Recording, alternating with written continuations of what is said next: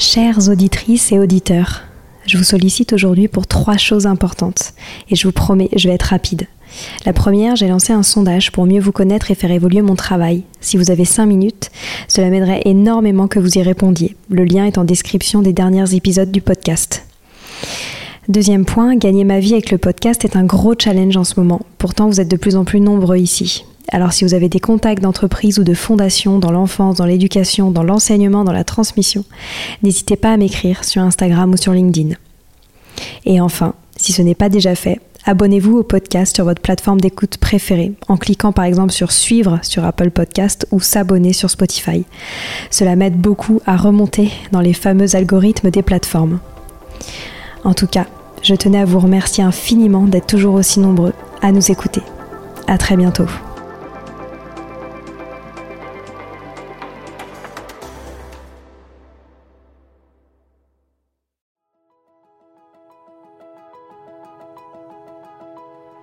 Bonjour à tous, ici Stéphanie Descleb, c'est moi, et Sylvie Descleb pour un nouvel épisode du podcast Les adultes de demain.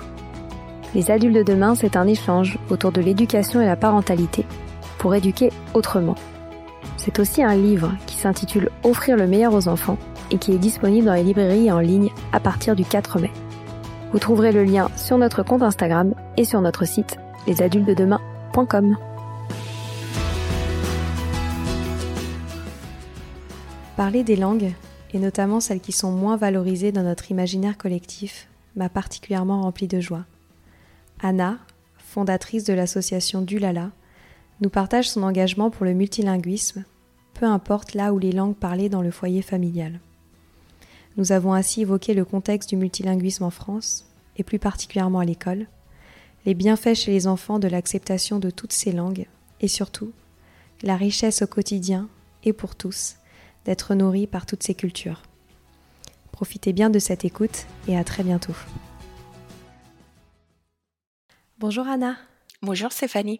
Comme je vous le disais hors enregistrement, je suis très heureuse de pouvoir parler de multilinguisme aujourd'hui avec vous, tant les langues ont toujours eu une place particulière dans mon éducation. Et avant que l'on démarre, je souhaite vous présenter rapidement. Vous êtes la fondatrice et directrice de l'association Doulala. Vous êtes mère de trois enfants franco-italiens. Vous parlez six langues et enfin, les langues ont toujours eu une place importante dans votre parcours professionnel, puisque cela a notamment été le sujet de votre mémoire de recherche-action. Et je voulais donc savoir pourquoi est-ce que vous dites que le multilinguisme est une chance pour tous les enfants? Alors, le multilinguisme est une chance pour tous les enfants parce que les sociétés dans lesquelles nous vivons, la société du 21e siècle qui est la nôtre, est de fait multilingue la mondialisation, l'immigration, les mouvements des personnes qui euh, se déplacent pour des raisons très différentes, euh, des raisons économiques, euh, climatiques hein, ou personnelles, et bah, font que la société dans laquelle nous vivons a été profondément modifiée. Il y a eu d'abord euh, des immigrations de personnes venant de Pologne, Italie, Espagne, Portugal, et puis euh, euh, des personnes arrivant de Maghreb, Afrique noire, etc. Donc la société qui est la nôtre est une société qui est multilingue et multiculturelle. D'ailleurs, les sociologues parlent de sociétés marquées par la super diversité. Hmm donc euh, une grande diversité des langues et des cultures. Et les enfants qui savent jongler entre plusieurs langues et plusieurs cultures ont alors un vrai atout. Hein, savoir vivre avec leur temps et puis être aussi des ponts entre des mondes, des, des mondes très différents, être des bâtisseurs aussi de paix en quelque sorte. Est-ce que vous avez déjà observé des bienfaits prouvés chez les enfants du fait de parler plusieurs langues? Oui, alors les enfants bilingues ou plurilingues, ce sont des enfants qui ont une plus grande facilité à apprendre d'autres langues par la suite, euh, mais aussi des enfants qui ont une plasticité cérébrale parce que parler plusieurs langues participe à la, réorganisation constante du cerveau. D'ailleurs, il y a des études qui montreraient que les sujets bilingues ou plurilingues euh, développent la maladie d'Alzheimer plus tardivement que les autres sujets. Hmm. Puis il y a également un entraînement finalement des fonctions cognitives, parce que parler plusieurs langues favorise l'attention sélective. on est toujours en train de bloquer une langue pour activer l'autre une flexibilité cognitive et puis aussi une pensée divergente qui permet d'envisager des multiples solutions en question donnée. Donc trouver des solutions nouvelles à des problèmes qui se posent. Et puis enfin, euh, euh, ces enfants euh, profitent finalement d'une plus grande décentration, plus grande empathie et une ouverture sur les mondes. Parce que parler plusieurs langues, c'est aussi adopter différentes façons d'apprendre les mondes, hein, tout simplement. Comment avez-vous vécu dans votre enfance le fait d'être multilingue? Alors moi, j'ai grandi avec deux langues, le vénitien qui était parlé par mes grands-parents et puis l'italien qui était la langue parlée tout autour de moi. Moi, j'ai eu honte du vénitien, la langue parlée par mes grands-parents, parce que euh, c'était une langue qu'il fallait pas parler aux petits, au risque de les embrouiller quand ils rentraient à l'école. Et donc cette langue, je l'ai ressentie comme un handicap et j'ai porté un regard aussi négatif envers mes grands-parents qui me parlaient cette langue. Et puis plus tard, à l'adolescence, j'ai eu honte d'avoir eu honte. Et, euh, et je pense que Dulala, le projet de l'association que j'ai fondé, s'inscrit aussi dans cette dose d'indignation que j'ai ressentie en étant petite, adolescente. Et, euh, et c'est ça aussi, c'est un levier qui m'a permis de, de construire ce projet systémique que nous portons. Et comment ça se passe aujourd'hui avec vos enfants?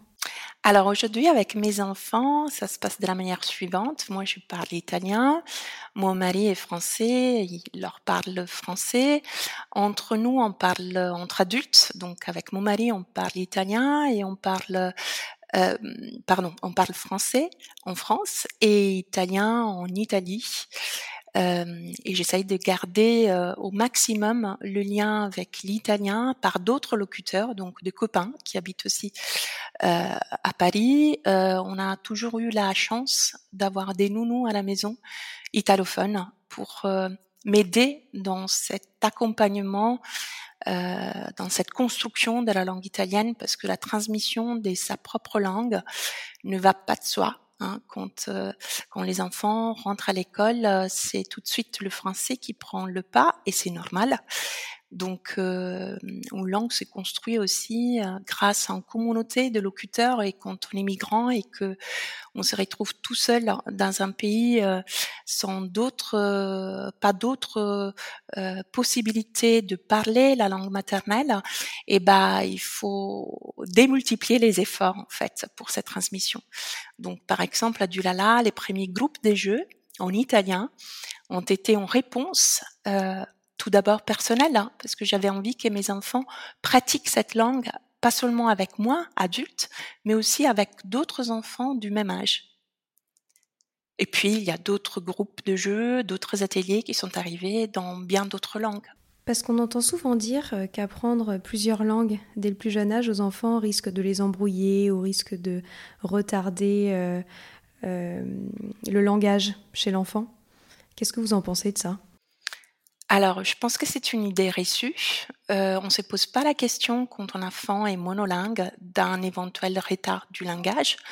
On se dit que ben il a développé d'autres aspects finalement de son développement. Euh, euh, voilà, c'est quelqu'un qui a parlé, qui a commencé à marcher plus tôt, par exemple.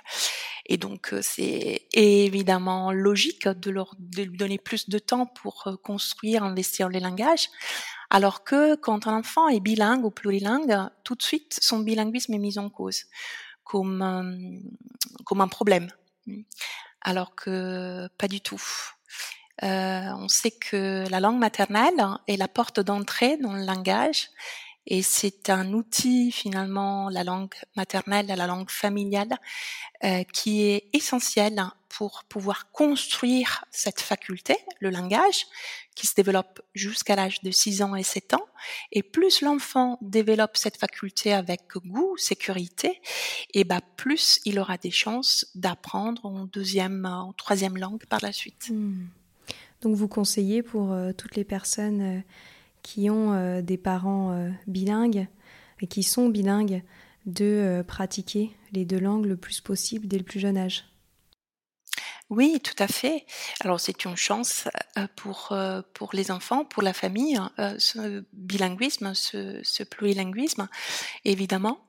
Après, c'est très important, je pense, de parler, discuter de ce projet de transmission bien avant que l'enfant arrive au monde. Hein.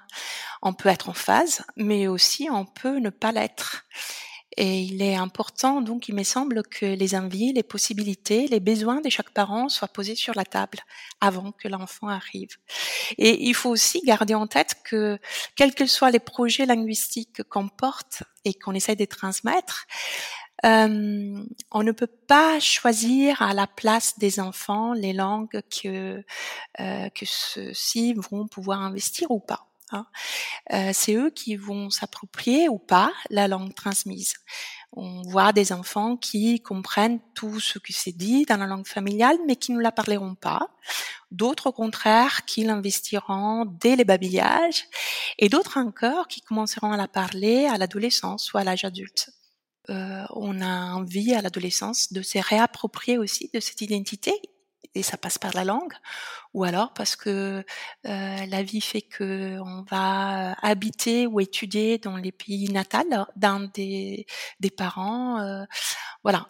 Euh, il y a aussi des enfants qui ne souhaitent pas investir cette langue pour des raisons très différentes. Oui. Et comment faire lorsque le système scolaire ne s'adapte pas à ce multilinguisme qui est intégré à la vie de famille?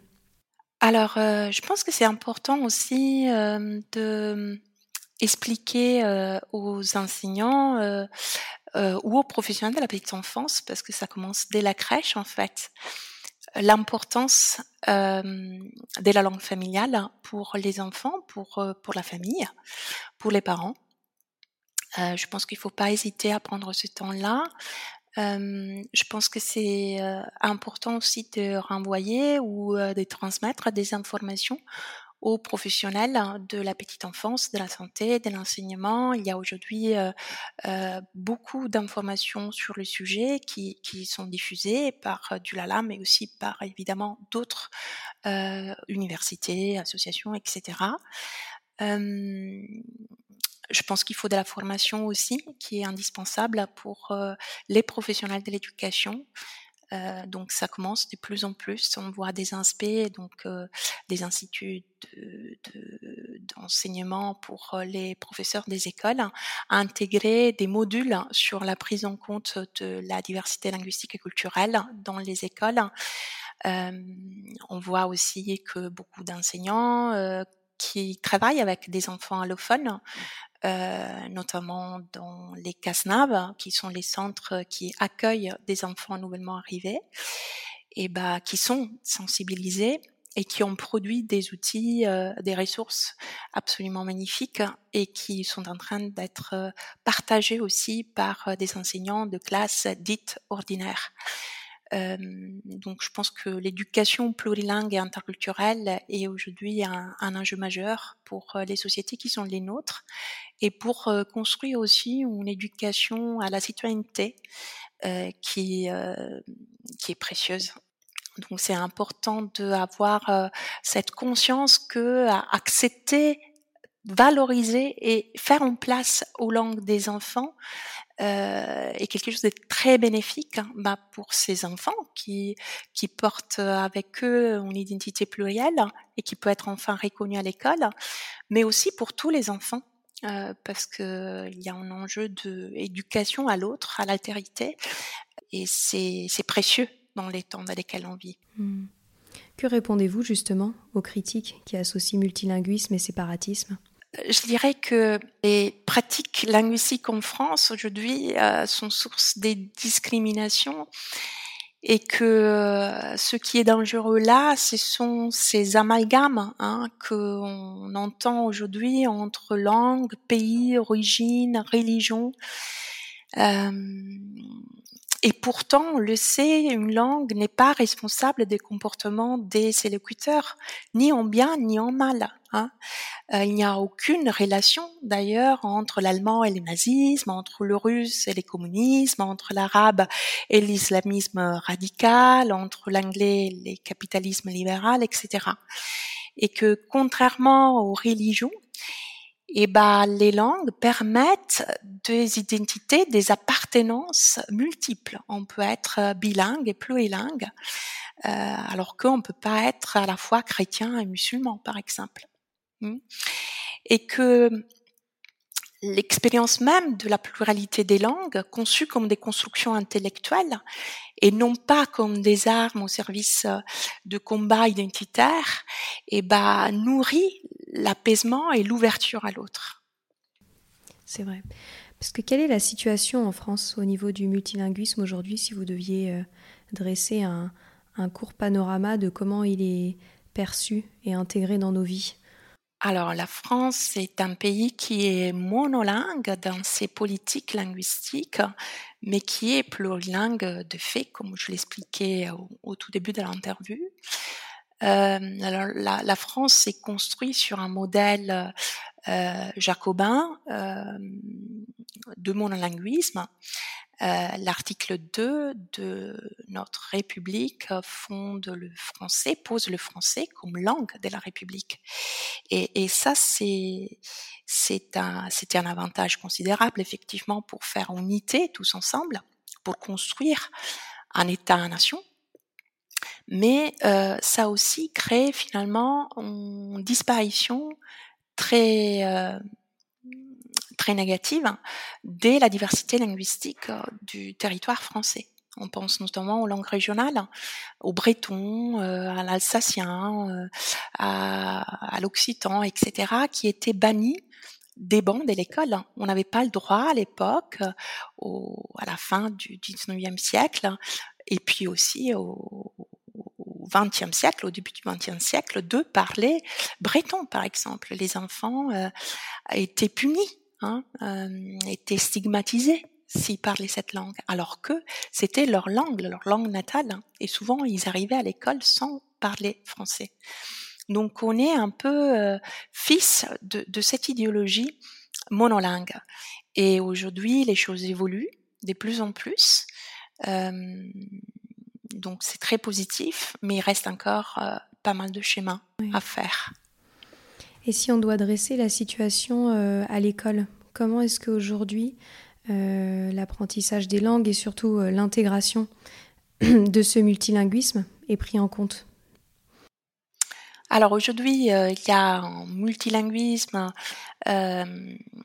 porté, construit par l'apprentissage des langues vivantes à l'école. Donc c'est les français, c'est l'anglais, l'allemand, l'espagnol principalement.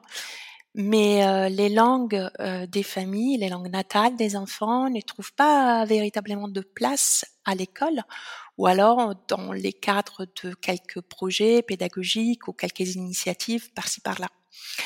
Euh, alors que aujourd'hui, il y a des ouvertures là-dessus. Il y a, par exemple, au sein de l'éducation nationale, une semaine des langues euh, qui a été euh, promu et qui est célébré euh, au mois de mai, hein, une semaine dans laquelle les enseignants peuvent célébrer la diversité linguistique.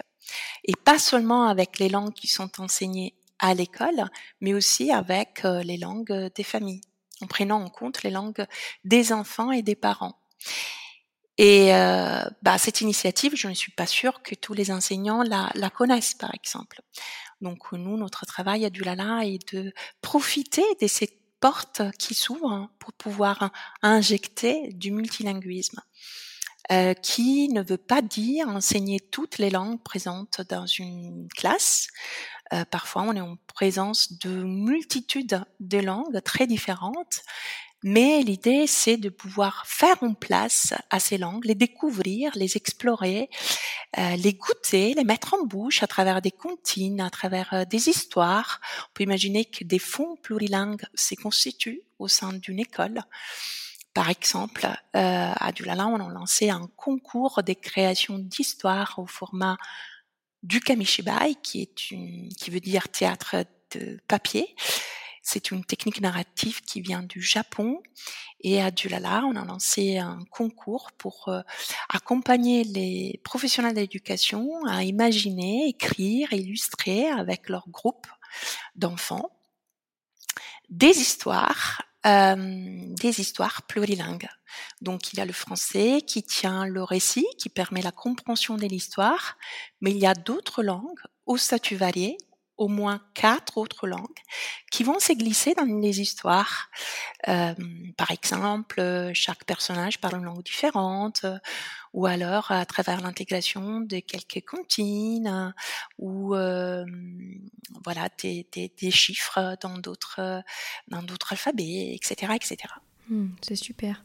J'en profite euh, pour euh, vous parler, pour vous laisser la parole pour parler de Dulala et nous expliquer concrètement ce que fait l'association alors, Dulala est l'acronyme d'une langue à l'autre. Donc, on entend tous les travaux des ponts, des passerelles qu'on essaye de faire entre les langues. Mais évidemment, derrière une langue, il y a toujours des locuteurs. C'est une association à but non lucratif dont la vision est que le multilinguisme de notre société puisse être un levier pour favoriser euh, l'égalité des chances et lutter contre les discriminations. On sait que quand on parle français, anglais euh, euh, ou allemand euh, ou espagnol, ben, c'est une chance. le bilinguisme est visible, est reconnu, est valorisé. Quand on parle français, arabe, tamoul, soninké, etc., et eh ben souvent les représentations ne sont pas du tout les mêmes. on est face à des bilinguismes qui sont plutôt invisibles, contrariés, parfois stigmatisés. Donc, euh, dans ce sens-là, on essaie de lutter contre la discrimination. Et pour le faire, nous accompagnons les familles, mais aussi les enfants et les professionnels de l'éducation à travers des ateliers, des rencontres et surtout des formations. Euh, pour euh, que les professionnels notamment puissent s'approprier des outils et des démarches afin de prendre en compte la diversité linguistique et culturelle et en faire une ressource pour tous les enfants. Mmh. Alors, nous créons des ressources pédagogiques comme euh, des albums plurilingues. Les derniers viennent tout juste de sortir. C'est euh, l'album euh, Comment tu dis, euh, qui est un en 12 langues différentes, qui a été coédité avec les éditions Syros les mêmes éditions qui ont produit d'autres albums plurilingues comme Galinalla et Chaprouchka. Vous avez eu récemment l'invité euh, à votre podcast euh, qui était l'auteur de ces albums, Elsa, Valentin. Tout à fait. Voilà, avec qui nous travaillons, donc euh, des albums, je vous disais, mais aussi des boîtes à histoires qui contiennent des, des objets symboliques qui se mettent en place et qui peuvent raconter, permettre de raconter des histoires dans tout plein de langues. Hein parce que justement on sort de de l'écrit donc euh, de, de euh, d'un texte euh, figé et on peut raconter des histoires alors que une langue peut être seulement orale. Mmh. Et puis on développe également beaucoup de jeux mais on développe également des ressources informatives comme des livrets, des vidéos pour disséminer et vulgariser les informations autour du bilinguisme et du plurilinguisme. À chaque fois que nous produisons des ressources, euh, nous les faisons avec euh, euh, un comité scientifique, hein, donc des chercheurs qui travaillent avec nous, mais aussi des artistes et des professionnels du terrain voilà, donc euh, c'est ce projet systémique hein, euh, pour des publics euh, différents, que ce soit des parents, enfants, professionnels, et penser aussi de façon plurielle avec des, des chercheurs, des, des enseignants, des professionnels de la petite enfance et des artistes parce que les langues, ce sont des objets d'art et euh, il y a une dimension esthétique très très forte derrière euh, chaque langue qu'on essaye d'explorer à travers des matériaux sensibles. Et les artistes nous aident grandement là-dedans, que ce soit des auteurs, écrivains comme Elsa Valentin, ou des illustrateurs, illustratrices comme euh, Floris Sanval, Julie Escorissa, et puis On travaille beaucoup aussi en lien avec une autre association qui s'appelle les Tables des Matières, hein, composée par euh, designer, mais aussi euh, une artiste plasticienne qui nous aide, nous accompagne à penser des outils euh, pédagogiques, hein, notamment des littératies, donc qui permettent de rentrer dans les histoires, des histoires en français, mais aussi dans d'autres langues. Et vous avez l'impression, euh, depuis le début de votre travail, que l'évolution des mentalités se fait sur ces langues que vous disiez qui sont peut-être moins valorisées comme l'anglais, l'allemand, l'espagnol, mais sur ces autres langues, Comment est-ce que vous voyez cette évolution au sein de la société sur comment on les valorise? Oui, alors euh, oui, il y a une évolution. L'association a été créée en 2009 et euh, je me rappelle qu'à l'époque, effectivement, euh, il y avait beaucoup, beaucoup, beaucoup d'idées reçues, des peurs, des préjugés sur les bilinguisme, le plurilinguisme, aujourd'hui, je pense que les informations commencent à circuler et que de plus en plus de professionnels sont euh, bien informés euh, sur euh, ces sujets. il y a aussi une évolution de représentation, je trouve, sur les bilinguismes avec et les plurilinguismes avec toutes les langues et pas seulement avec les langues valorisées de façon plutôt internationale comme l'anglais, etc. Euh, donc il y a des choses qui bougent, euh, mais cette transformation est, reste quand même assez lente. Euh, elle n'est pas si rapide comme on le souhaiterait. Euh, mais il y a des choses qui bougent. Il y a aussi le mot euh, glottophobie qui a été inventé par Philippe Blanchet, qui est un sociolinguiste, un professeur des universités à l'université des Rennes qui a posé ce mot pour la première fois en 2016, je crois, à peu près. Et la glottophobie euh, désigne les, euh, euh, les discriminations liées aux accents et aux langues. Euh, donc euh, la glottophobie est punie par la loi et elle est reconnue comme, comme un critère de discrimination à part entière, euh, tout comme la couleur de la peau, les origines, le sexe, etc. Donc il y a des, des choses qui, qui bougent, mmh. heureusement. Et il y a une idée reçue qu'on entend souvent quand on parle de, de ce plurilinguisme, je trouve, c'est que si on met en avant ces autres langues, qui ne sont pas le français, cela risque de se faire au détriment de l'apprentissage euh, du français. Qu'est-ce que, qu'est-ce que vous en pensez? Alors là aussi, euh, ce sont souvent des peurs euh, qu'on a avec certaines langues, n'est-ce pas? Euh, On se pose pas la question avec l'anglais.